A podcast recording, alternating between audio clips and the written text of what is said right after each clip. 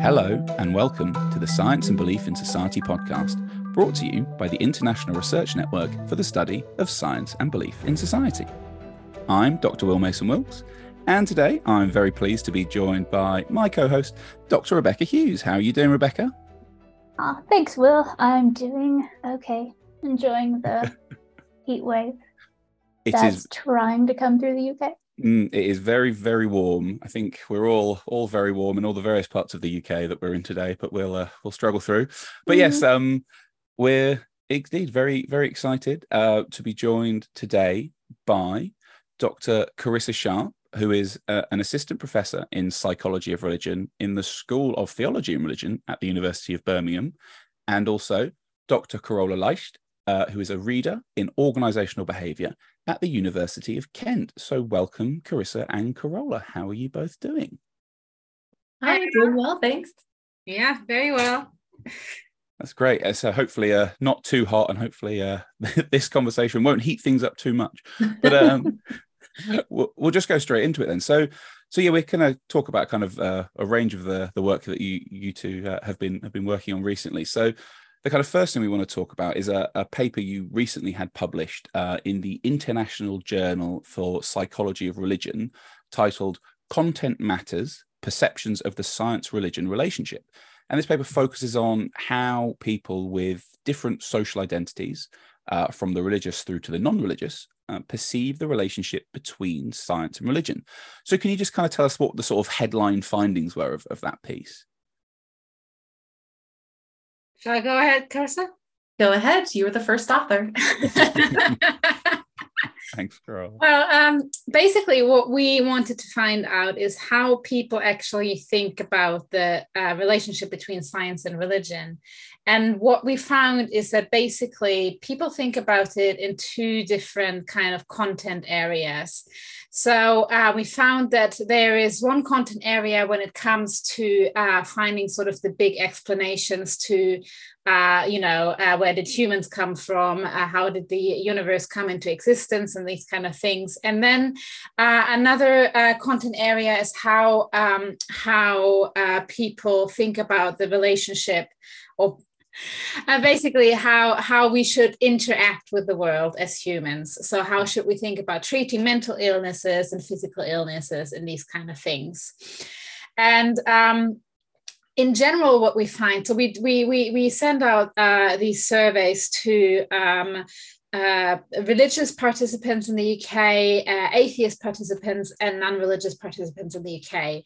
And what we found in general across all of those participant groups is that um, on uh, the big explanations, so where the universe is coming from and how humans um, come, come, come onto the world, uh, uh, people perceive that there is more conflict between science and religion on those kind of questions than on the questions on how we should interact with the world. Um, but we, what we also found, we what we found really, really interesting is that. Um, there are differences depending on people's own religious identity. So, uh, what we actually found is that um, the religious uh, participants that we had actually um, didn't indicate that they thought there was much conflict on either of those content areas, um, which is really interesting because um, so they found basically they stated that they found to be science and religion to be fairly compatible on the both content areas. Mm-hmm. which is, we found quite interesting because because a lot of times we kind of the conflict narrative assumes that, uh, that it is religious people who who will think or perceive that there is a conflict between science and religion, but we didn't find that. Um, so that was quite interesting. And then we thought, well, let's see if we find that across different countries. So uh, we then expanded that work. And what we find in Germany, Spain, Argentina, and again in the UK is that this kind of pattern on how people of different religious and non religious identities think uh, about the relationship between science and religion is fairly consistent. So again, across all those countries, there's these two kind of big content areas, um, and uh, the religious participants tend to always uh, perceive that actually science and religion are compatible yeah that's on average at least religious yeah. participants. So we're not saying that all religious people see compat- compatibility between science and religion but when you look at religious people as a group you tend to see compatibility uh, in their beliefs. And we should say we have colleagues who've used this scale in the us and canada as well.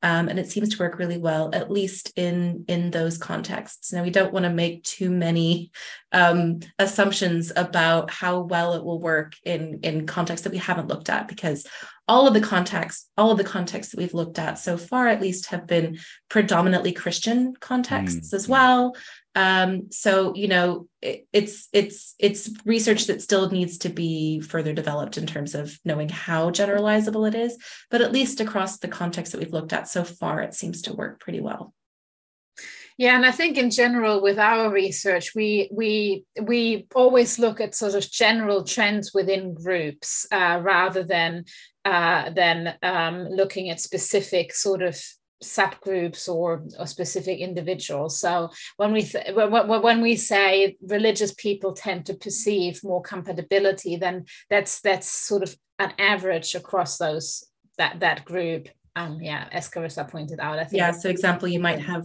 a hundred religious people in your sample, and so you're looking at an average of how those hundred people answer a question. Yeah, that's that's so that's that's really interesting, and um, you kind of headed off one of the the questions that, that kind of jumped to mind immediately when I was kind of thinking about because because those contexts you you listed are quite quite different, I suppose, in terms of those different countries you've looked at. But I find it I find it really interesting that you said that even across those contexts you kind of recognize this broadly kind of similar pattern emerging. But do you think that actually thinking about it a bit deeper, um, that those countries all have a kind of Christian or a majority kind of Christian heritage, and that possibly playing a role that you know that or again I'm a, I'm asking you to kind of attribute causality here perhaps I don't know but but I mean what I mean do you think or maybe to speculate at this point but uh, as you kind of extend this research or in in other contexts do you think that Christianity is playing a big part here or is that just you know that's not what you're kind of looking at or what you can answer at this point or?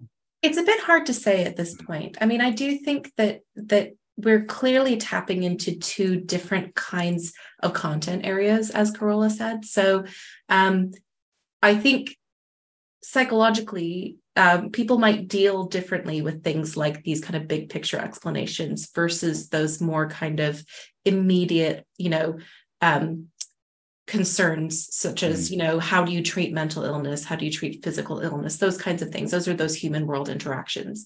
Um, that said um, you know we don't have the data to be able to say at this point. Um, actually, we will be having some data um, from Sri Lanka um, coming pretty soon, which we'll be able to um, have as kind of a really interesting case study mm-hmm. to mm. compare this in a population that is not um, Christian majority. Um, so they're majority Buddhist, and we'll we'll have samples from from Buddhist Hindu, Muslim, and Christian groups in, in Sri Lanka. So I think that'll really be able to kind of give us an indication of how generalizable this kind of construct is across different um, populations that are that are non-Christian um, in terms of their um, majority beliefs.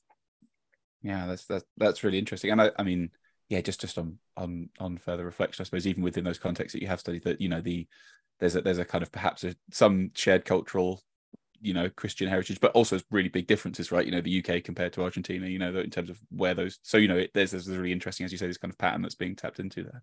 Um, absolutely, yeah. absolutely. You know, I mean, you can't really call the UK a Christian country mm, anymore. Right. Um, in terms of you know looking at at the percentages of of belief and non-belief um, right. so you know there definitely are kind of different um, levels of current belief, but um, but kind of historically um, have at least had that kind of um, Christian context for the culture. Yeah. Ah, yeah, it was really cool. Um, also, we were talking about identities and different ways that science and religion are viewed. So you mentioned the conflict narrative. Could you just maybe give a brief description of what that is in relation to this relationship? sure. Um, I think uh, the the conflict narrative, um, I think, is something that is is pretty implicit um, in a lot of um, kind of understandings of the relationship between science and religion. So there's this kind of assumption that science and religion are necessarily in conflict. Um, so, uh, Will, Will and Carola, do you think I've explained that fairly well? so I, I, think it's sort of the assumption that uh, that basically you cannot hold both of those beliefs at the same time. So you can't have a, a, a religious or to some extent spiritual belief and at the same at the same time believe in science because uh, science obviously has explained how uh, humans uh, came into existence, and uh, obviously that um, could be perceived as conflicting with the idea that God created uh, humans on, on Earth in seven days or whatever. Um, so that's that's sort of that the assumption that because both of those those uh, belief systems in, a, in, in, an extent uh, uh, uh, help us to explain certain things on earth they can't be whole simultaneously um, i think that's what what generally we kind of uh, um, mean when we talk about the conflict narrative between science and religion yeah go on sorry rebecca go on. oh no you you go ahead no, I was I was going to say. I mean, it's it's a really interesting question, obviously, because it's something that that uh, in various different ways is kind of very centrally animating to a lot of the kind of discussion in the in this kind of the audience to this network, and and you know, but it's really interesting to see the different ways that kind of we can think about where it sits and what you know, and obviously, um, Carol and Carissa, your background being kind of social psychology, the the kind of the you know there Carola you kind of very much seem to be talking about it in terms of you know this this sort of dissonance also you know not being able to hold these kind of competing ideas perhaps you know and I suppose um, yeah, that's that's certainly something that I think you know a lot of people who who are listening would would recognize as being you know a kind of a, a typical kind of understanding of conflict. But other people might think it see it as being a more historical thing that comes out of particular kinds of you know historical work. So yeah, it, it, not really a question. It's just an interesting kind of comment about you know thinking about the different disciplines that sort of speak to this same question and kind of operationalize a term like conflict narrative in mm in in different ways but you just i just I, I, suppose just to kind of really emphasize your the first point and make sure i've kind of got the the sense of the findings right when you're thinking about what you found from this this kind of study that that conflict or, or perceptions of conflict seem to really be sitting or being mo- being driven more by non-religious people than religious people right? So it's that religious people aren't seeing as much conflict between science and religion yeah. as so, non-religious so people right? Is that right? what we did was we asked people to answer on a scale. So right. i think a scale from zero to 10 with zero being complete conflict and 10 being complete compatibility. Something along those lines. So you've mm. got you've got kind of a, a sliding scale and when you look at the average scores what you find is that religious people tend to be on the compatibility end. Mm whereas non-religious and um, and atheists in particular um, tend to be more on the conflict end. Um, so uh, obviously there's variability within those groups, but that when you're looking at those average scores, that's that's what you tend to see. Um, and then you also tend to see more conflict, as Carola said, in those um, kind of big picture explanations uh, about kind of how the universe works, how how you know how human life works and and how the universe universe works those kinds of things. That's great. Thank you yeah and that actually leads really well into our next question as you were talking about these different identities and how the the social religious identities relate to how groups overall and individuals view science and religion so this is for Carola. so following from that you've done some further work that focused particularly on non religious people's perception of science and religion. So, for example, you gave a paper on this topic at the 2022 INSBS conference titled Science v. Religion Exploring the Role and Use of the Conflict Narrative Amongst US and UK Atheists.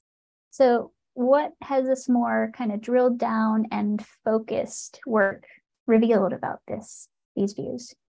Yeah, so uh, that that work really stems right out of what we find in our found in our, our previous work, and I thought it was just really really interesting to see sort of maybe more about the nuances uh, of uh, people who who are non-believers and I particularly wanted to focus on, on atheists and understanding about how atheists think about the conflict narrative in more detail because there is um, some research showing that um, atheists in general can be sort of split into two groups.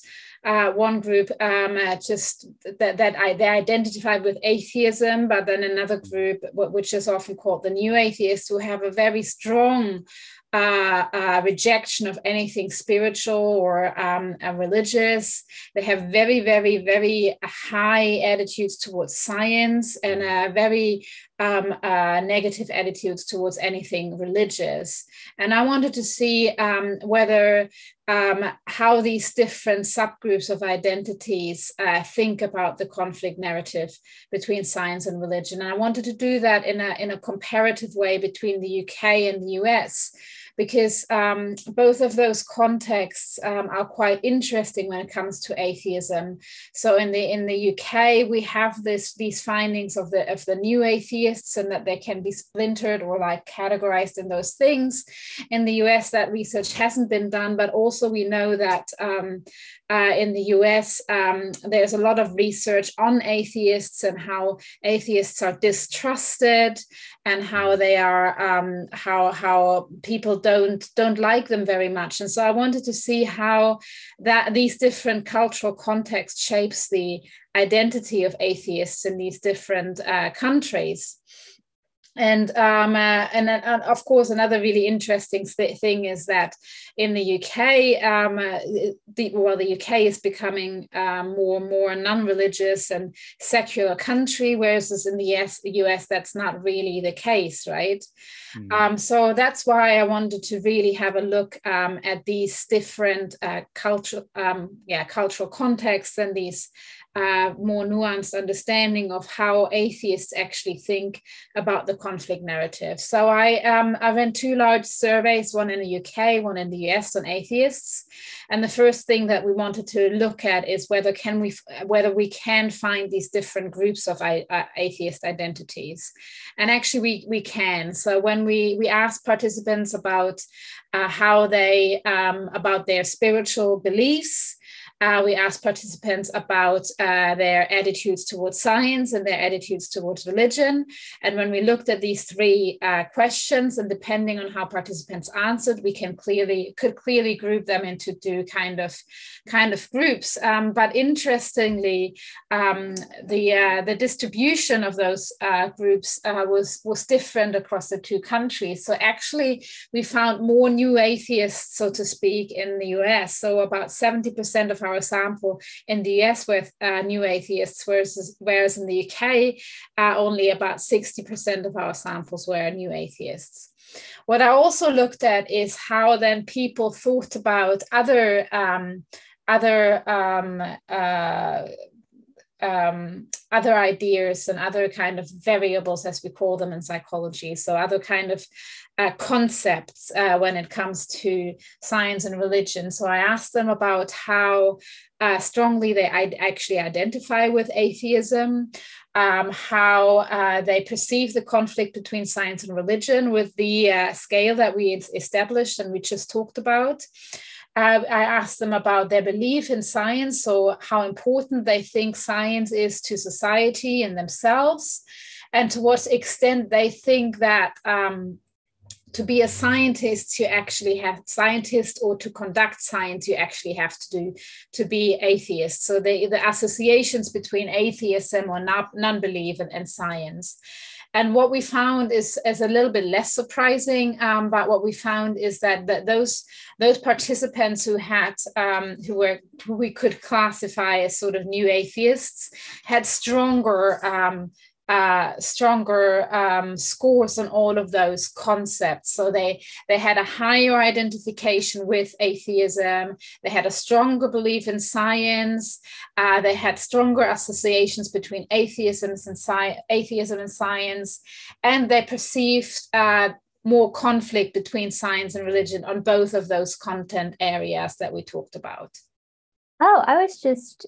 Uh, could you clarify a little bit what a exactly a new atheist. I might have just missed it in the explanation somewhere.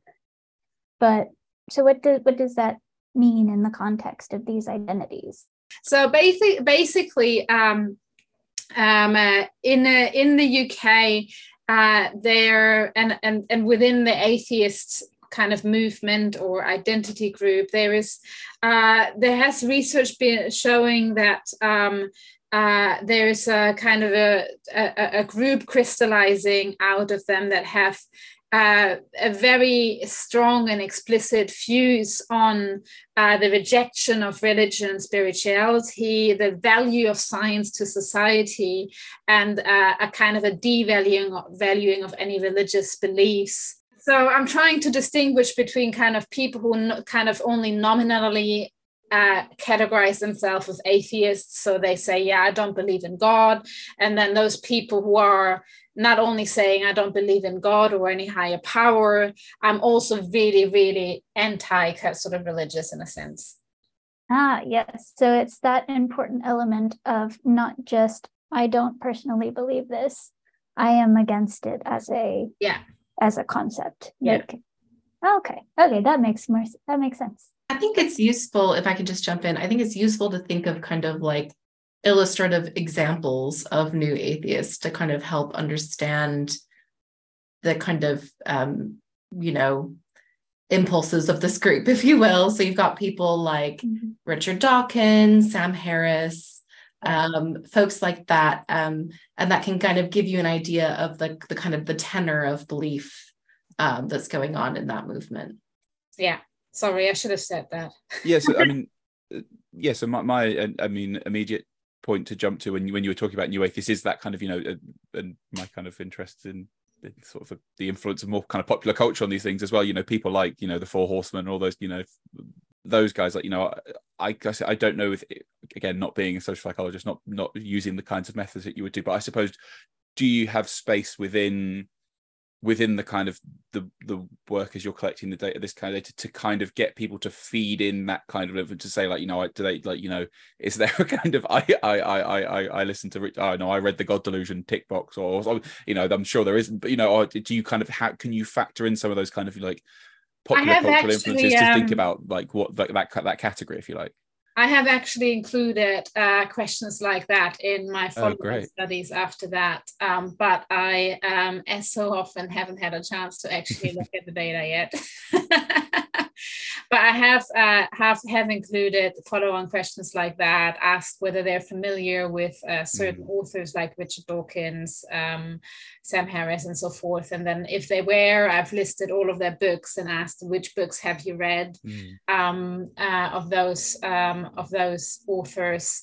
Um, but I haven't had a chance to look at it. Um, I haven't. Yeah, I, I I I hope that at some point I will able to so so do I. That's I mean that's, so fascinating to me to see how how that kind of all plays out. I was just going to pick up on one sort of more um uh kind of further point about that kind of you know that this this category of atheism because it's something I'm kind of really interested myself in kind of research interest as well. But so it, are you do you distinguish a kind of and, and it's something that other people have spoken a lot about on this podcast as well so uh, do you distinguish further between like the kind of so you've got these kind of two atheist groups you know these kind of new, new atheist and then these kind of more like default i just don't you know no atheist are you then do they kind of that group kind of capture this this kind of more broader concept of non like the non-religious or is that then like a third category that's outside of kind of what you're looking at? Is that so is it is it just very much on atheists or like to those more general like non-religious people fa- figure in your um in your in your analysis or is that just too big then the category or? Um i think um uh,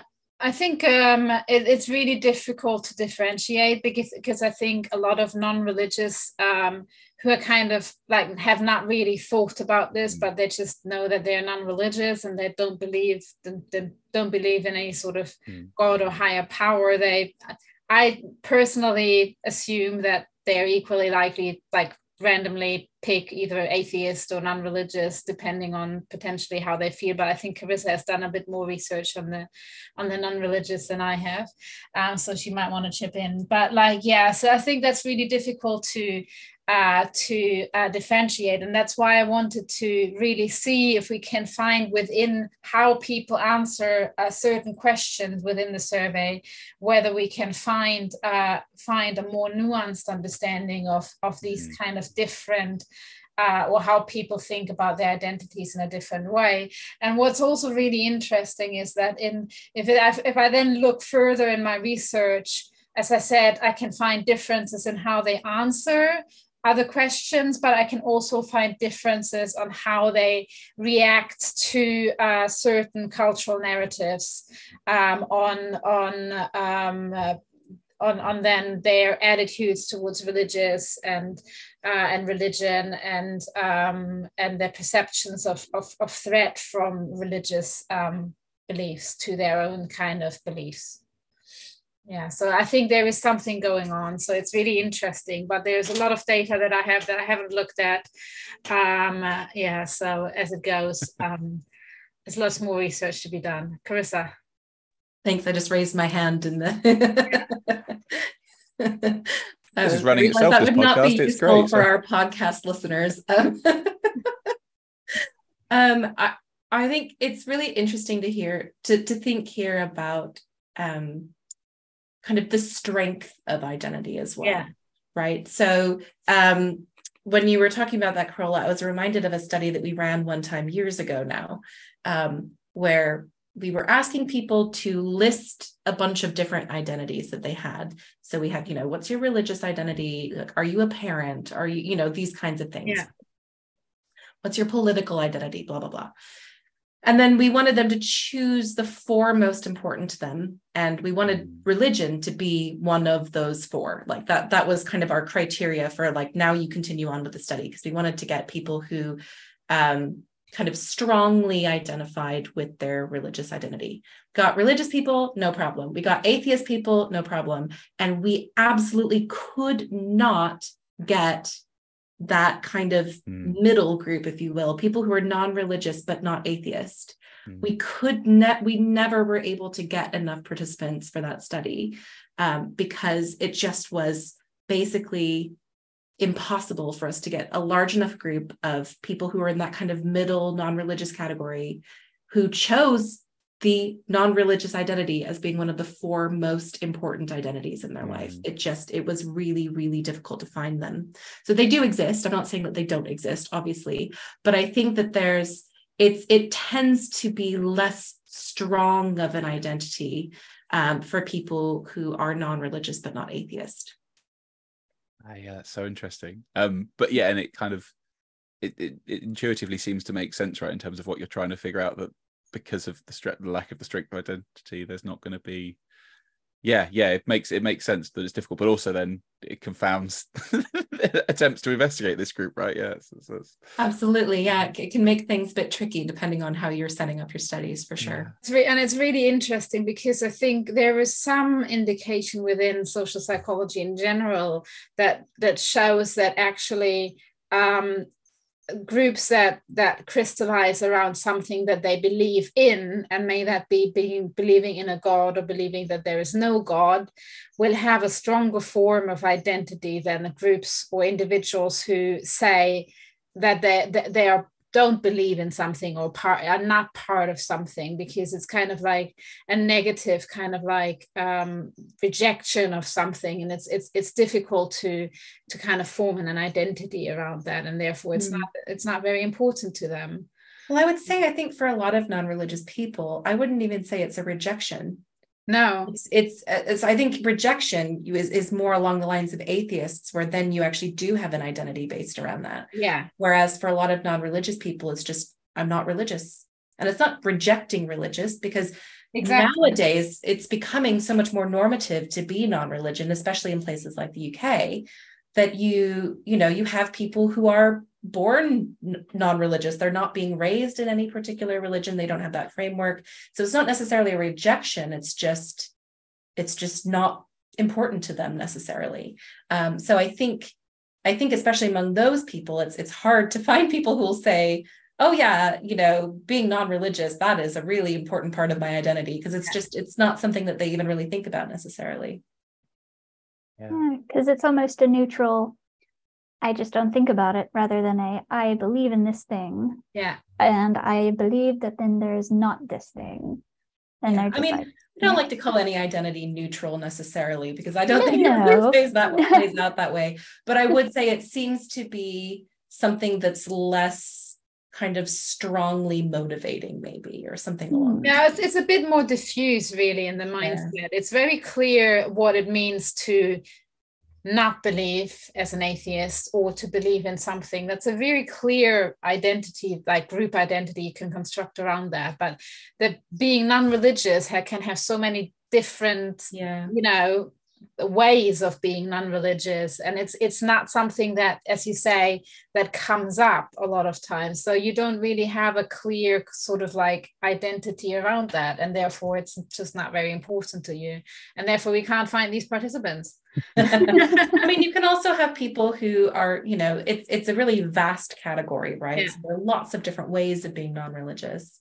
Um, you know, you can be spiritual but not religious. You could be agnostic. There's lots of different ways in which you might kind of categorize yourself within that, but it's a very, very broad catch-all category.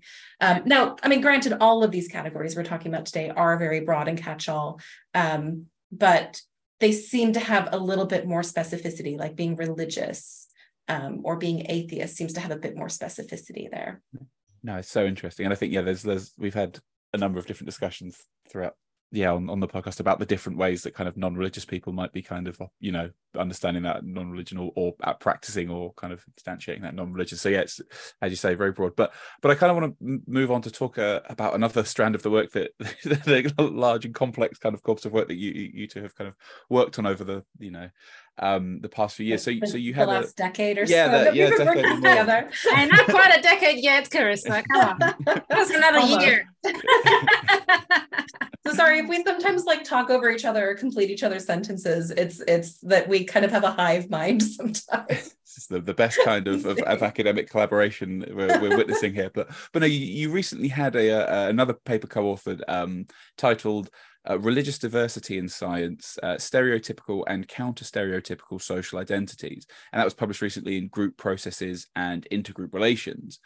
Uh, and so, can you just tell us a little bit about how you're kind of using or, or what you mean by these terms stereotypical and counter stereotypical social identities? I mean, this is something that we've touched on a few times, but again, it's really interesting to see how how these concepts are used differently in the disciplines that we that we kind of talk to. So, yeah, so what do you kind of mean by those Mm. terms, and then how do they relate to kind of religious diversity within science? Sure. Yeah. So I think it's probably important to start with what we mean by social identity. We've been throwing the word identity around a lot um, in this conversation so far, um, but there is a really kind of specific meaning of that term social identity um, in social psychology, which is basically it's an identity based around a particular group membership that you have. So you know we can have social identities of of many kinds. Um, so you know I have lots of different social identity, you know, my academic social identity, my musician social identity, my kind of American social identity, my like American expat slash immigrant uh, uh, to the UK um, social identity. So, you know, we have all sorts of different social identities that we have. And some of these identities can be seen as being more easily combinable than others.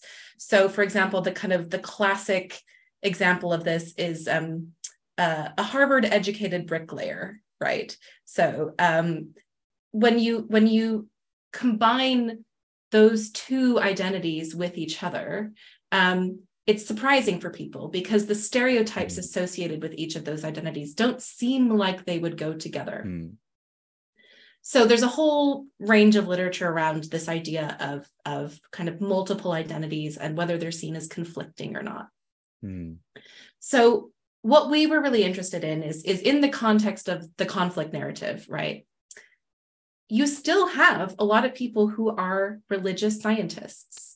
Um, but we would think from the conflict narrative, how does that make sense for people to actually be religious and be scientists?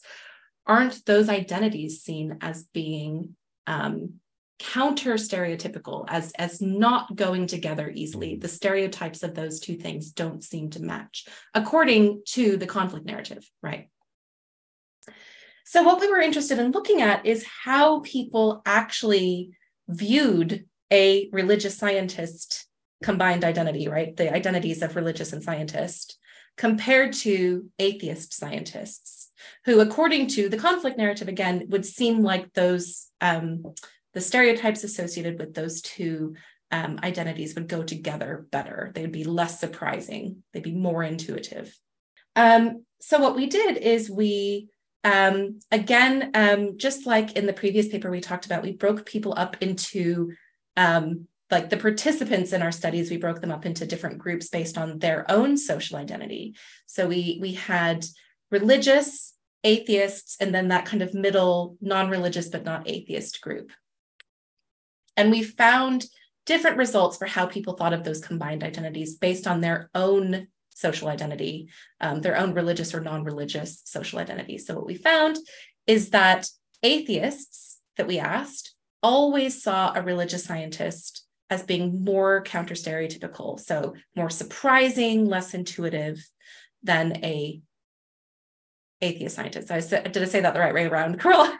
yes, okay yes, yes, you did. Yes, you yes. did. Okay, good. Sorry. Um, non-religious people sometimes would go in that same direction, but again, they tend to be less of a strong identity, at least in the UK. And we didn't always find that effect. We always found it for the atheists in our mm. in our study. Now, for religious people, we found something completely different. So, religious people never saw a religious scientist as being counter stereotypical. They hmm. never saw a religious scientist as being more surprising or less intuitive than an atheist scientist. And sometimes it would actually flip so that they actually saw an atheist scientist as being more, more mm. counter stereotypical, but not always. So, there seems to be something going on there in terms of how people are perceiving others um, of different social identities that is related to their own social identity. So we thought, okay, so religious people at least really seem to have no problem in terms of combining the identities of religious and scientists. They're not surprising, they're not counterintuitive, they're not, you know, causing any sort of problems for them to think of those those two identities going together. And yet what we find when we look at the statistics is that religious people are very underrepresented in the sciences. So, what is going on there? It doesn't seem to be that religious people can't imagine being a religious scientist, right? Because that doesn't seem to cause any sort of problems for them in terms of combining those identities. So, it must be something else going on, right? There must be something else. And as we can see from looking at um, the kind of the way that atheists and non-religious people are thinking about things there are people who see there being uh, you know problems with combining the identities of religious and scientist. So our thought is that it might be something to do with the kind of wider culture and the culture of science as being perceived as non-religious and potentially hostile um, in terms of um, of how welcoming it is to uh, religious individuals. So yeah, again, it's so so interesting. And sorry, Rebecca, if I'm just jumping in here, stop. Do do interrupt me and tell me to be quiet because I'm just. I, always find this just stuff just kind of like melts my brain, but in a really interesting way. but um, what I was thinking as you were talking through that is, how do you kind of get at what the stereotypes are to kind of think about stereotypical encounters because it feels like at least for some of these people, so in this case, the kind of religious people, the stereotype doesn't hold. So for them, it's so it's almost like you could like reframe what it is that you're saying is saying that actually for that group, it's not a stereotype. Is that is that or is, am I kind of reading that wrong? Because it seems like you know, so it's like where where does the stereotype kind of exist, if you like, that you're kind of drawing on to kind of test as a notion of a stereotype that might be having a role here, um, or is that just kind of not actually going to be useful as a question, or does that does that mean anything? To, well, the, my ramblings. No, these these studies are very um, time consuming to say the least, Carissa. right? Because um, what we actually had people do is we had people uh, list um, characteristics that came to mind to them uh, when they thought about uh, a religious scientist, an atheist scientist, a scientist, a religious person, an atheist person and then um, and then we had uh, a whole bunch of research assistants. Uh, shout out to the University of Kent partially here, where we had undergraduate students who helped us out with that a little bit. Um, undergraduate students who are now uh, lecturers, by the way. So. Um, gives you an idea of how long the project has been going on. yeah. anyway, um, who then uh, uh, then looked at those characteristics and looked at uh, which characteristics were only listed for religious people, were only listed for scientists, were only listed for atheists, were only listed for non religious people. And then when they looked at the combined identities, to what extent those combined identities were formed out of the stereotypes that were associated with each individual identity. Okay. Are you with me? I think so, yes. So, uh, uh, uh, uh um, a, prominent example from from from my past research, which is very very old now, but I did that uh, a lot for um, uh, male mechanics and female mechanics. Now we have a more of an understanding of what correct what's what characteristics of of women, what are characteristics of men, and what are characteristics of of mechanics. Mm-hmm. And then we can, uh, we participants, when we give them the, for example, male mechanic, they come up that the, these people are greasy, uh, that male mechanics are. Um, not not greasy in the sense of like like creepy, greasy in terms of actual grease. but you know that they're smothered in oil and all that kind of stuff. Sorry. Not to cast aspersions on any profession. so basically, the descriptions no, no. line up with each of like yeah. with male and with mechanic, and you don't yeah. really get much else that people are coming up with. Exactly. And then we ask when we ask uh, participants about describing a female mechanic, all of a sudden they say that they are uh, interested in math and uh, uh, and and and uh, stuff like that that you wouldn't characteristic it wouldn't be characteristic really for for for either mechanic or, or, or female. So that's a new kind of way of describing that person because um, people come up with all sorts of things. we call, we call those emergent attributes because they're emerging from this new the, the combination of those two identities, mm. which is unusual for people to think about. So basically, people have to engage a different part of their brain to try and make sense of counter stereotypical identities um, because they can't just think along the lines of their normal stereotypes. They're like, oh, this person is surprising. Mm-hmm. And so mm. then they come up with these ways of explaining this combination. So that's why you end up with these kinds of new types of descriptors um, that people are coming up with. So the kinds of things that we might come up with for um, a religious scientist, for example, would be things like open minded or mm. um, wise or mm. you know or or kind of negative mm. versions as well confused um you know things like that you know depending on on people's own perspective on uh, the conflict narrative and that kind of thing um but but basically yeah you know we were looking at like to what extent are people coming up with these emergent attributes to describe um, a religious scientist versus an atheist scientist um, and then we did we did a few studies that way uh, and then we thought oh boy this is this is really time consuming. And then we found a different way of looking at it, which was from the other direction, which is much easier to run, um, which is something called um, uh, conjunction fallacy. Yes. Thank you. Thank you, Carola. See, hive mind. Um, um, the conjunction fallacy, which is this idea that um, you know you give people a description of um, kind of a stereotypical person. So you give them a vignette, you give them a little story. You know, what we did in ours, we did a kind of adaptation of the conjunction fallacy, but basically we did, we gave them a little story of somebody who sounds kind of generally pretty sciency, someone who, you know, they were always mm-hmm. interested in the natural world and in kind of understanding how things worked and things along those lines. And then we asked, um, to what extent is it likely that this person is a scientist and is religious? Um, and then, so half the people we said a scientist or a scientist that is religious, and we had them answer both those. And then another group of people we said a scientist and as a scientist and as an atheist. And so we were looking at kind of whether people would, because it's the answer is always going to be that they're a scientist rather than a scientist plus something else. That is always going to be more likely because um, the likelihood that you're something versus something plus something else is always going to be higher. Hmm. Um, but people are more likely to make the conjunction fallacy and add on this extra identity if it seems to match really well with what that story was, if that makes sense. So um, if the description of this kid who's generally pretty sciency um, seems like something that is is really also descriptive of somebody who is an atheist, hmm. then they'll they'll you know say, oh yes, he's a scientist and is an atheist something along those lines. Mm-hmm. So, so it was a, a way of trying to get at this from a different angle, looking at how intuitive the combination of identities is compared to how surprising the combination of identities is. So we were trying to look at it from both angles.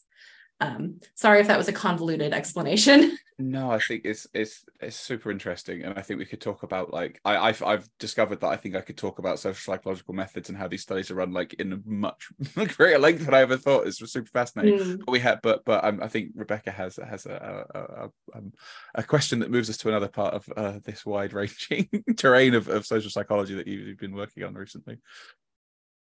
Yeah, uh, unless there's any kind of follow up uh, no, actually, just just to say as well, uh, you mentioning Rebecca um, reminds me that that you know I, I think ultimately so so yes the way that we to answer your original question will the way the way that we got at you know what are the stereotypes that we're looking at we we asked people and this was done in the uk mm. um, but one thing that we're really aware of is that the UK is not representative of the whole world, right?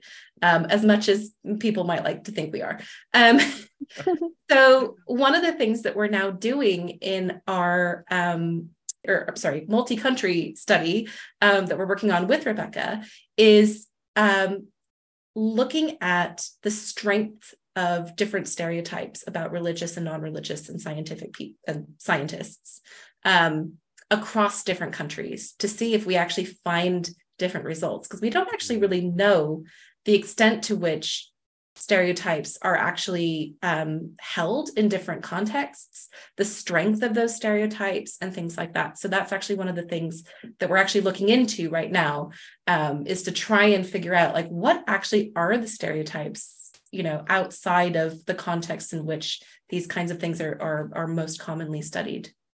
Mm-hmm like, yeah, what are the strength of them? And when forced, what do they most describe? Which, yeah, yeah which, really... which identity? You have to choose yeah.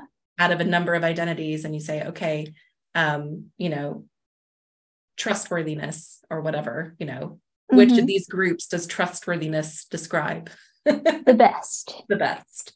Yeah. So yeah. it'd be really interesting, yeah, especially to see what do people actually think Mm.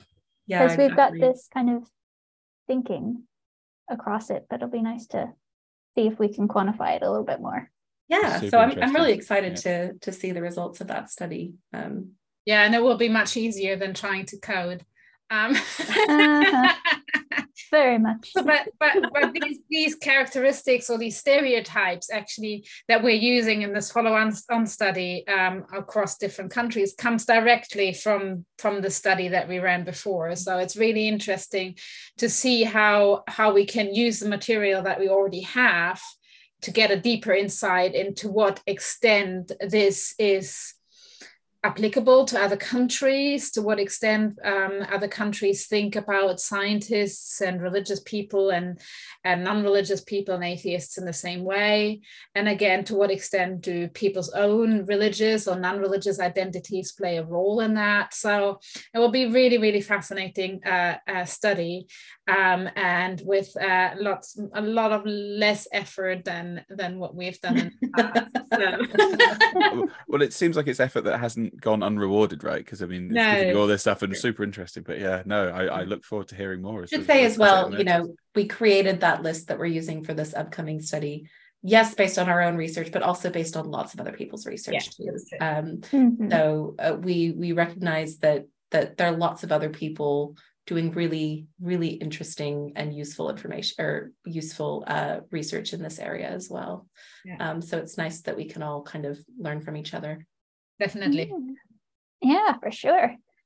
And I mean, thinking about working with other people and thinking of things across countries, that can move us nicely into the next little bit is that we're going to talk about briefly as well.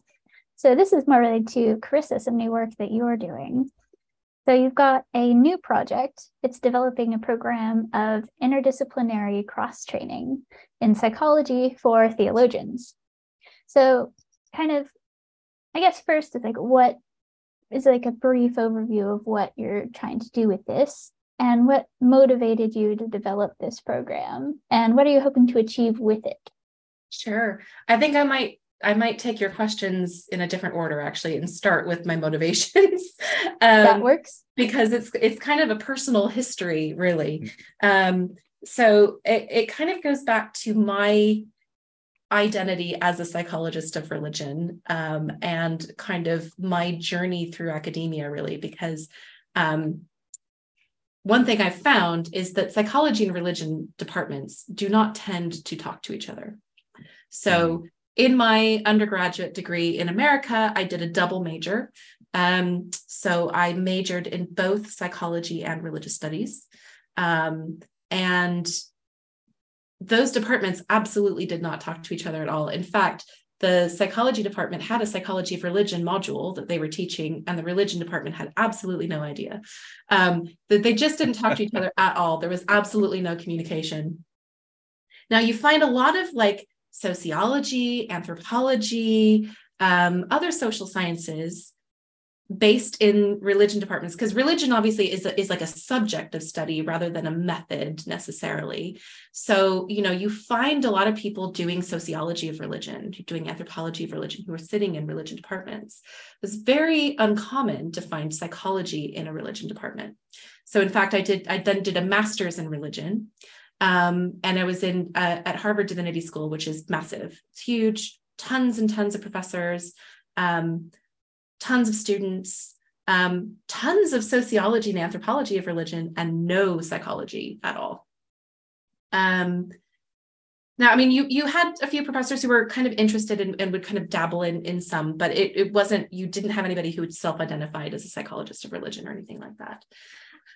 And then I wanted to look at um, at psychology at, at phd programs. And i was looking at at psychology programs where they would let me study religion and i was looking at religion programs where they would let me use psychology methods you know. So i basically could sit in either department. Um, and i got rejected by both kinds of uh, schools so i got rejected by psychology professors who didn't want to be working with somebody who was studying religion and I got rejected by religion departments who didn't want somebody in there who was going to be doing quantitative research with numbers. You know, they that, that was not something that they were interested in having. So um, there certainly were people who were interested. Not to say that it was all closed doors. Um, you know, so I ended up going and doing my PhD at uh, University of Cambridge there was a psychology of religion research group there. It's based in the divinity program. So I did my first year in religion, and then my supervisor moved to the psychology pr- department. So I moved and finished my PhD in psychology. Um, so I've been all over. Then I did a postdoc in the psychology department, and then more postdocs in multidisciplinary groups. Now I'm based in a religion department, right? So I've been kind of all over. But one of the themes that I found is that you still have very little communication between psychology and religion programs.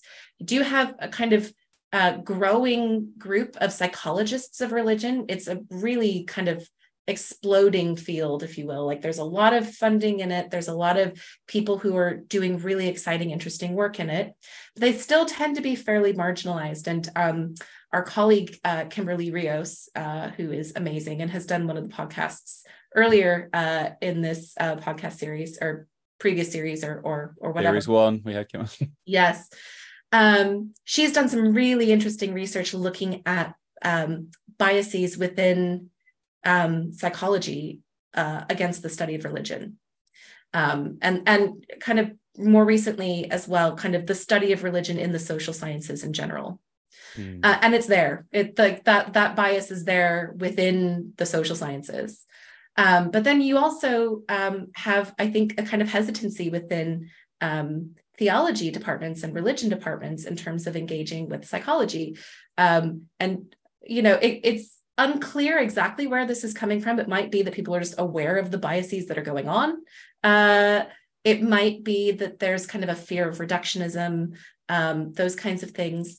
Um, but there is very little crossover. And usually, when you see psychology in a theology and religion department, it'll be somebody who's doing like psychoanalysis or or Jungian um, psychology, um, which has its place, but you know the field of psychology uh, has grown a lot since the days of Jung, um, and you often don't see people who are actually engaged engaging with modern psychological research, with contemporary psychological research.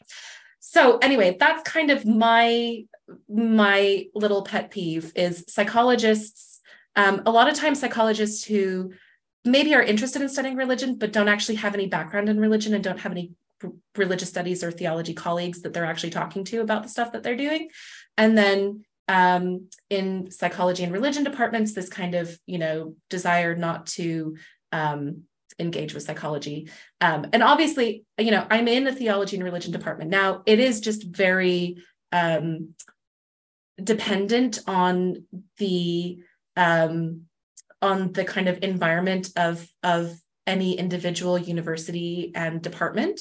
Um, but I think that it's it's a very kind of strange lack of communication that seems to be going on between those two disciplines. Um, so that's that's my background and why this is something that I'm super interested in is kind of further developing that kind of collaborative relationship so, so that we can really actually pull from the insights of these two disciplines that are dealing with a lot of the same issues, you know, issues of morality, issues of kind of character and virtue. Um, how should we relate to other people?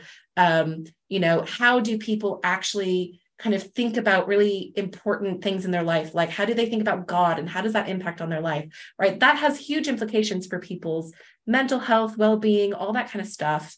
But it's something that's often ignored in psychology uh, programs um, and in and in religion programs they'll often just not kind of engage with the psychological side of research. So so anyway so that that's my kind of background interest in that.